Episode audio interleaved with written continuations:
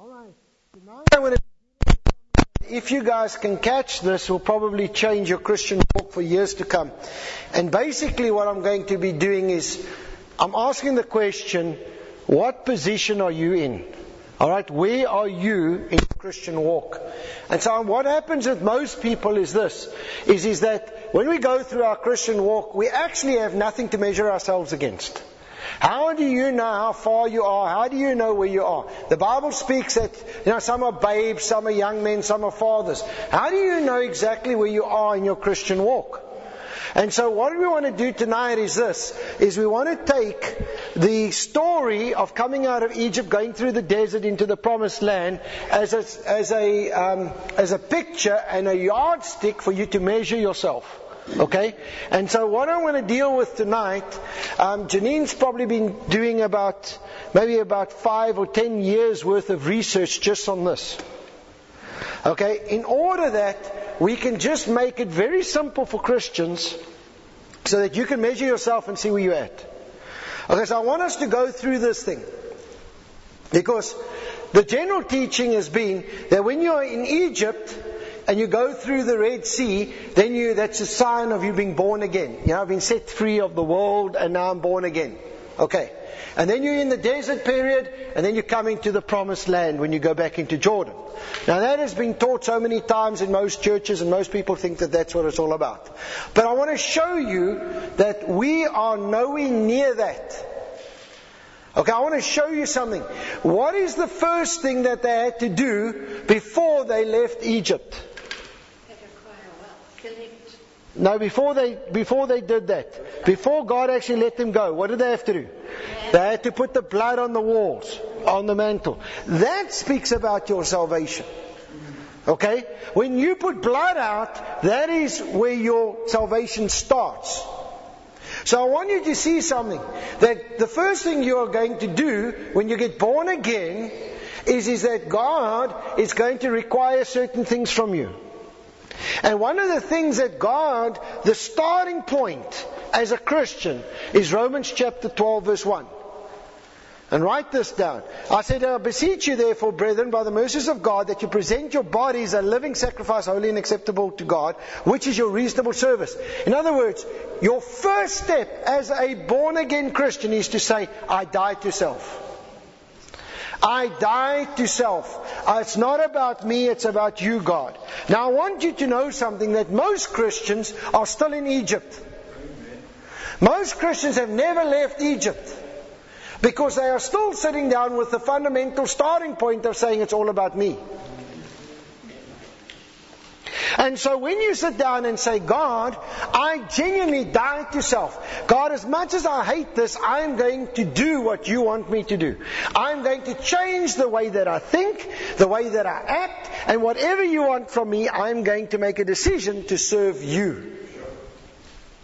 That's the starting point of a Christian. I want to tell you something, there's not a lot of Christians on that point. And most Christians are going, God, I will serve you conditionally, or I'll serve you to what my comfort zone is, and I'll semi-sacrifice. You know, it's like a guy who's sitting there and he's got a whole plate of food. Okay, God, you can have one lamb chop, but leave this. You understand? No, I'm not joking. It's like very conditional. And you're going, God, listen, you can have a bit of this and I'll sacrifice a little bit. Don't dare take it all. And God's saying, I need you to die to self so that I can start raising you up. Now, once you have got born again, and once you've got to the place where I die to self and I kill myself to Egypt, Egypt's ways, Egypt's desires, then God says to you, listen, I'm going to supernaturally take you into the desert. I'm going to let you walk through the desert and I'm going to take you through something. Now, one of the things that's very important Okay? In Exodus chapter 13 verse 17, it says that God did not lead him through the way of the land of the Philistines, although that was near, for God says, lest, um, lest peradventure the people repent when they see war and return back to Egypt. So I want you to know that in the time that you're going to go through the desert, God says, I don't want you to see war. Now, what does that mean in a Christian walk? How many of you have got born again, genuinely serve God, and see how much junk and politics there is in the church? And then you sit down and go, I don't want to serve God anymore. Well, if that's the church, sorry, I want nothing to do with it. That is what the Bible speaks about war. Now remember one thing, that when these guys went out of Egypt, they were slaves, they were not warriors, so they're not ready for war anyway. So they saw war, they go, I'm out of here. How many new babe Christians look at the church and go, if that's a leader and that's a pastor, sorry, I can't handle this. And some of them even say, listen, I've got my own issues, I don't need yours too. So, you've got to understand that when God starts taking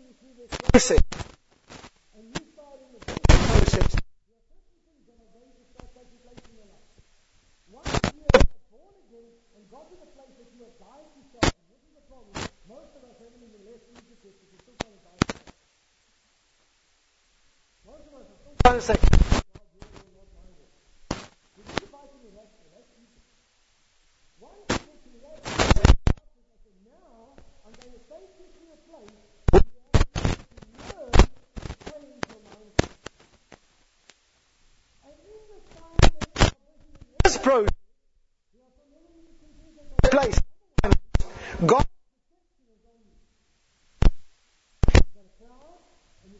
a fire. God's protection is on you go. Protection around you, even though it doesn't seem like it. It might seem you've been in a place where you sit down and go, "What's happening here. The minute you start going position or title, you can shortcut your process. Remember, the Bible says that it took them for 40 years in the wilderness, and yet it was an 11 day journey. So from there, it was only 11 days, but it took them 40 years to get around. How many of you decided, listen, I'm going to shortcut this. I don't need this anymore. I'm going. You could have shortcut that. But the minute you shortcut that, you're out of God's protection. If they decided they were going to take a shortcut for 4, 11 days, then there was no more cloud and no more fire. And a lot of Christians fail. They sit down and go, God, I don't want to go through this process with nothing happening. Nobody recognizes me, no ministry. Everyone just doesn't think about me. And yet I know that you put something inside of me. I'm worth something. I'm carrying something. Remember that when where did they take all the gold and the silver and the chains? Most of those women were wearing that stuff. You can't carry all that baggage. So they're sitting down looking very pretty and nowhere to go. That protection was always there. Remember that even when they got to the water, the protection of fire behind them was given without them asking. So God, through that time, God kept on saying, I will fight for you. I will fight for you. I will protect you. And God says there were ten reasons why he took his hand off them and said, You must all die, I'll wait for the next generation. Ten. Six of those ten were murmurings, complaining. Six of the ten were complaining. So if you are in that process and you start complaining, God starts lifting. Very interesting stuff. Now I want to tell you right now, there are a lot of Christians when God is busy dealing with them in this desert time. And that desert time is where God is busy refining you. God is changing your heart. He's changing your attitude. He's changing your teachings. He's changing your belief. He's busy building faith in you where you only can trust Him because He's your only provision. There is no way to wangle something. What do you do with gold if there's no place to buy? But you see, we are talking about people who are not in the world system. How many Christians are still stuck in Egypt in the world system? We haven't even got past the, the first river. And so this is why the Bible says, and Jesus makes a statement, and I'll preach a bit more on this next week. It says,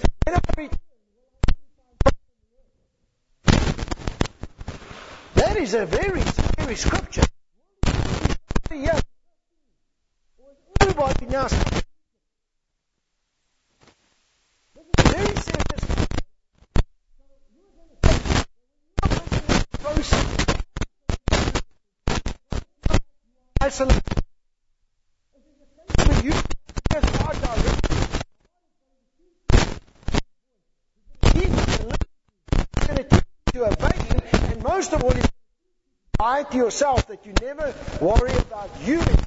It is about your assignment and what God has called you to do.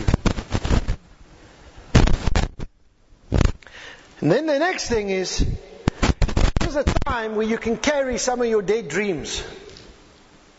Remember one of the things that they did when they were walking through, through the desert, that they brought Joseph's bones with him. Remember that Joseph was the dreamer. And Joseph said, listen, let me be buried in Canaan. He was the only guy who got his bones buried in Canaan. And this time, looks like many buried and nothing happened. I can't tell you how many times we have been walking through the desert. You sit down and you see what has been going on in my family and what God has said to us. Listen, who even knew that I'm sitting in Kenton? Who cares? But you see, God is busy preparing me when nobody sees. The battles that I have to face when nobody sees and nobody cares. David had to prepare when nobody saw him killing the bear and the lion. Nobody saw it. He was in his desert time. Okay? Nobody saw Paul was hiding away for years studying quietly that nobody bothered. Paul, no, they don't care about Paul. But flip, when Paul came out, everybody knew him. So this desert time is a preparation time. It is a time that you've got to sit down and say, God, any junk in my life, let me deal with it because the provision is there for me to do something. God gives you provision so that you can stay alive for that season. In Exodus chapter 13, okay, he said, okay, I dealt with that one. Malachi chapter 3 verse 2, it says this, And he will sit as a refiner and a purifier of silver. He will purify the sons of Levi, which are one of the tribes, and purge them as gold and silver, that they may offer to the Lord an offering in righteousness. What does that mean? It means God is going to put some heat on you. He's going to put some issues and highlight issues in your life. But remember that when a refiner deals with silver, he cannot let it burn too much because he will destroy it. Silver is one of the, the, the irons or metals that you've got to take on the right time.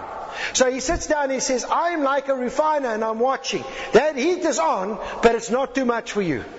You are not going to burn. You're not going to get destroyed because remember, I am the refiner. I will take you out when it's finished.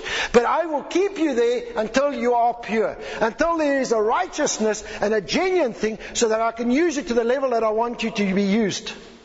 Now I want to tell you right now, this process most Christians bail on.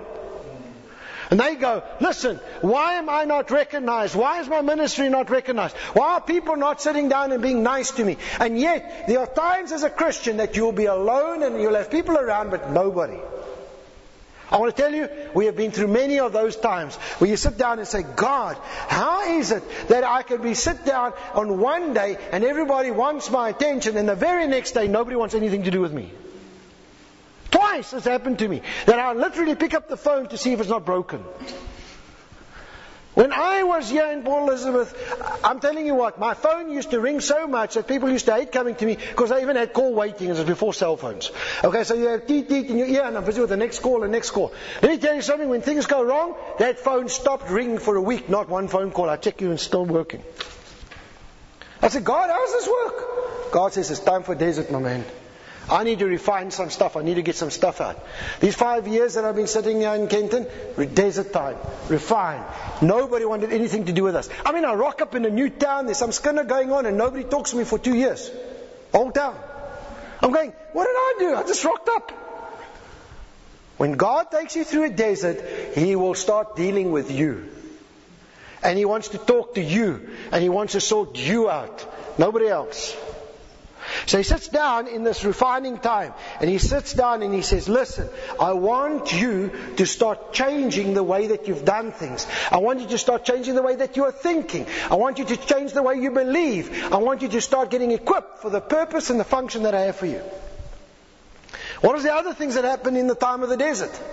What is very interesting is this, is that they were in bondage with a slave mindset. Okay? A slave mindset. I'm enslaved to this world system. I will do whatever the world says. I must go and work harder, toil harder, you know, the slave mindset. Okay? of let me die here with no grave. They'd sit down and you'll go, listen, just let me die here now. I'm finished now. Can you hear me? When you're in the desert and you're all alone, you get a pity party of note.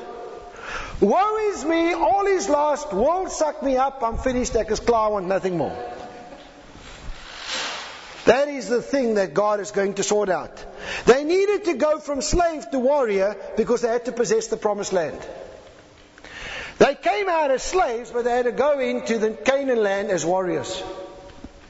Let me tell you something. God takes you through that desert time and He starts strategically giving you spiritual warfare training and strategic keys to fulfill the specific assignment that He has given you.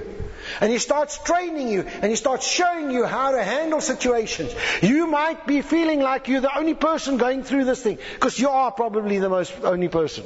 Why? Because your assignment is different to somebody else's. So don't copy somebody else. You say, God, how do you work with me? How do you show me? How do you talk to me? One guy gets a picture, the other guy gets a feeling, the other guy gets a, I don't know, his left ear wiggles, whatever. Okay? Way God deals with people are different.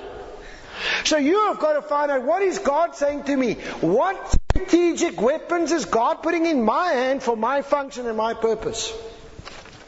So I know that when God deals with us, there are certain things I share with the body of Christ. There's a lot of stuff I never share with you. Do you know what? Because it's got nothing to do with you. And do you know why? Because it's not going to work for you. It's not your job. It's not going to work for you. You're going to try it and go, that doesn't work. I'm going to go, well, I can't help you. You mustn't copy me. Are you guys with me? So I need to go into that thing and say, God, you help me. You show me what I need to do. Alright, they had to learn strategic warfare patterns in the desert. And they got this directly from God. In the desert, you're going from being a, a slave to a warrior, and then you have to take ground. Alright? But listen to this. I have to get something that I've never seen. So I don't even know if it's mountains. I don't even know if it's. I don't even know what type of warfare and weapons they use because I've never been in warfare before. I've been a slave. I know nothing. And yet God trains me in strategic warfare so that I can go and beat guys up and sort them out. And uh, can you imagine the first time they're going to go in war and God says, I don't want you to lift a weapon. I want you to walk around and praise. The guys on the warriors on the wall go, this is fun. Check at these idiots. I would have done that. If I'm a warrior and I check these folks going around, going, walking around seven times in silence, I'm like, hey, Oaks, I'll help you. And then they shout, and the power of God just hits the place. You see, what happens is this, and it's very interesting. Every single time these guys would go into battle, they would go and hear God, and then God would give them a different strategy. Read it in the Bible. Even David. When David went to battle, he had the same oaks that he was fighting. He fought the Philistines twice. The first time he went in, he clocked them solid. Then they came back.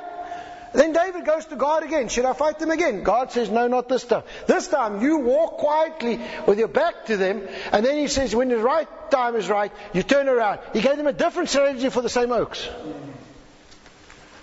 I want you to understand that in this season, God gives you strategy directly from heaven to fulfill what He's giving you to do. They had to learn that God will fight for them and provide for them and protect them. Now I want you to know that most people aren't even in the desert yet. Most people are still in Egypt. Most people are still stuck up in Egypt, sitting down, working with the world system, and going, I don't even know if I'm really saved. How do I know that? By their prayers. Ach God, Here, help us believe. If it be your will, please give me something. God, if you want to heal this person, please heal them. Oh God, I thank you that I'm going to be wealthy and successful and stand in front of everybody. Come on. And then eventually, when you get a guy into the desert and he grows enough to get there, then he ends up shortcutting it anyway. He decides, no, flip, this is too long. And he runs off.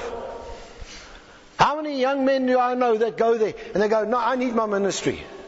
I deserve this. I've been sitting here for 20 years and I've been serving and nobody appreciates me. Nobody likes me. I know it's time now. I've got a bigger ministry than the preacher. I'm going to go and do this. And then they go stuff it up solidly because they come out of God's protection the minute they shortcut. How many times haven't I seen that? Where God is saying, if they just hung in there, if they just obeyed, if they just pushed through, they would have come into a place of promised land. And then, once you have passed that desert experience, and I can't tell you how long that is. You know, everybody sits down and says it's short. Yeah, flip, it's long. Because there's a lot of mindsets we need to change. A lot of generational teaching has to be untaught. I have been busy with this for five years. I'm telling you, I can't tell you how much stuff I've had unlearn. And I didn't exactly get the worst teaching I ever got. I still had to unlearn all the junk that I got taught. I feel sorry for the oaks who came out of traditional churches for years. So I sat down and I said, God, I've got to unlearn this stuff. I've got to relearn. I've got to be re-equipped. I've got to be reassigned. I've got to be re-evaluated so that I can get through this desert experience. So when I come out of there, I am coming on an assignment into Canaan land. And when I walk into Canaan land, I start walking with supernatural blessing. I want you to turn to Joshua chapter 1. So I think it's verse 5. Let me just check. Where's Joshua?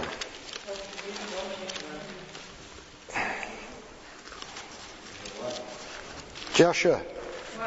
I think it's Joshua 1. What does 1 5 say? No, it's not that. Uh, no. Joshua, let me think what verse, chapter, is it 6 verse 10? Um, no, that's, I'm sure it's one. Let's just see. I'm looking for the place where it spoke about the manna. Is it 6? No. Just check. Is it 5? No, no, no, no, it's 5 verse 11. Okay, let me just see quickly. Yeah, there we go. Verse 12. Look at this. Verse 12. When they got into the promised land, this is what happens to them. The manna ceased on the day after they had eaten the produce of the land. And the children of Israel no longer had manna, but they ate the fruit of the food of the land of Canaan that year. In other words, that provision in that time of the desert, you're just getting enough to survive. Your salary is not great. You're not getting all these major breakthroughs. Why? Because God is busy training you. God is getting rubbish out of your life. But when you get into Canaan and you actually push into your inheritance, all of a sudden there's an abundance. Now we shortcut this process. We go, I love you, Lord. I'm born again. Thank you, Lord. I'm right in Canaan. And God's saying, listen, I need you through that desert experience. I need to change your mindset so that when you get to Canaan, it's all about faith. It's all about faith, trusting me, believing God, knowing that I will bring you through, knowing that I will carry you, knowing that I will bring you to the place of total provision and abundance. But we've got to get through that training ground. And most people fail that training ground. They either want to run back to Egypt Oh no, rather let me go and work again. Let me just make a normal life. This is too much. Scrap the ministry, scrap everything else. Let me go back there. Or they take a shortcut and fame. I thank you for in my life. The same level you teach me nothing anymore. And they walk off. And then I find out they do nothing. No, genuine. They end up doing nothing. They end up burning themselves out, and they hurt a lot of people. So I want to tell you right now. Evaluate yourself. Am I still in Egypt? Or am I in the desert? If I'm in the desert, what level am I at the desert? Or am I starting to come into Canaan land? Let me tell you right now, it's years. I'm actually ministry now for more than 20 years. I've been serving God all this time. I've been, I've been on the top and then I crash. I've been on the top and then I crash. It's like a yo-yo in my life. That's why I actually don't trust people anymore. They're all fickle. And I don't mean that in an ugly way. When it's going great, they're all your chummy. Let it go bad, they all run. You know? It's like Arthur and his Lone Ranger group. You know? So, what I'm saying is this is you cannot have your identity based on people. You cannot have your identity based on your calling. You can't have your identity based in a title or a position. You've got to have your identity based in God. The greatest words I ever heard was the greatest ministry can be determined by how much criticism you can handle. If you want to know how big your ministry can be, is how much criticism you can take. Because people will try and destroy you. And even Jesus had it, everybody had it. When the very guys who were coming to Jerusalem to sit down and go, yeah, throw palm trees, were the ones saying, crucify him a few little, few days later. So, my question to you is this is, where are you? Only you can answer that. Only you know what's going on in your life. If you start getting up with a frustration and you're just having your needs met and you're just not getting a breakthrough, maybe you're in the desert. Maybe you're in a process where God is teaching you and getting rid of your rubbish. Because we're going to have to get rid of it. Uh, that refining is not fun. There's heat and pressure coming, man.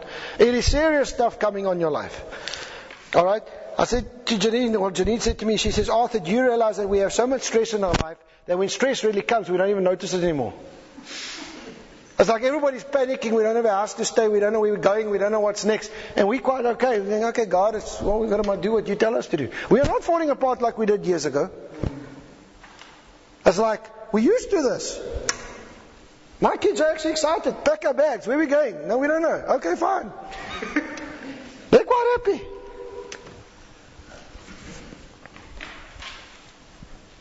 But I want to show you one last scripture about your assignment. Now, I did have it in Isaiah 1. What verse was it now? Did I give you Isaiah 1 for something?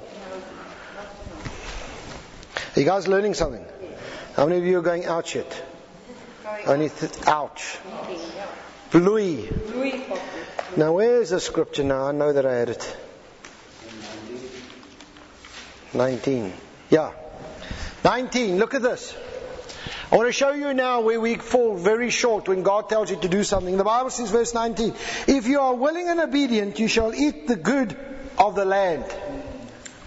Now I want to tell you something. When God gives you an assignment, how many of you have been obedient but not willing?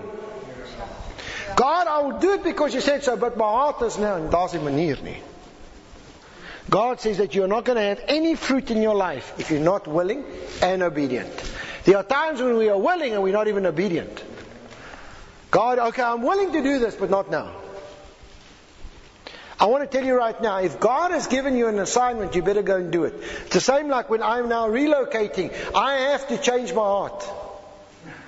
I'm not joking. I have to change my heart. My family has to change their heart. Otherwise, we are not going to reap any benefit. And we have got to sit down and say, God, give me a love for everything that I'm doing now. Give me a love for, for where I'm going, for the assignment that you're giving me, so that I can do this thing properly in the Spirit, not because we are just being obedient. We have got to be willing in our hearts and say, God, I'm going to be obedient and I'm going to be willing. And God, I thank you that you are helping me die to self, to my own ways, to my own desires, so that I can do what you're telling me to do. Lord, right now I thank you for what you're doing in our lives. And Lord, I thank you that as you are bringing us through, Lord, that you're going to bring us to a place where we are going to be obedient to you and we're going to be willing to do what you want us to do. And Lord, that if we are going through a refiner's fire, Lord, let us just know that you will never let that fire get too hot and that we will be able to survive it Lord, I pray right now that we are going to break the things of Egypt off us in Jesus' name. Lord, that we are not going to want to stay in the world system, we want to stay in the world's way, but God, we are going to start moving into the promised land. But Lord, we're going to go through this desert with flying colors. Lord, where it's you teaching us, where it's you showing us, where it's you directing us and you protecting and providing for us in Jesus' name. Father, I thank you for what you are going to do in and through each and every single person in this building. In Jesus' mighty name. Amen.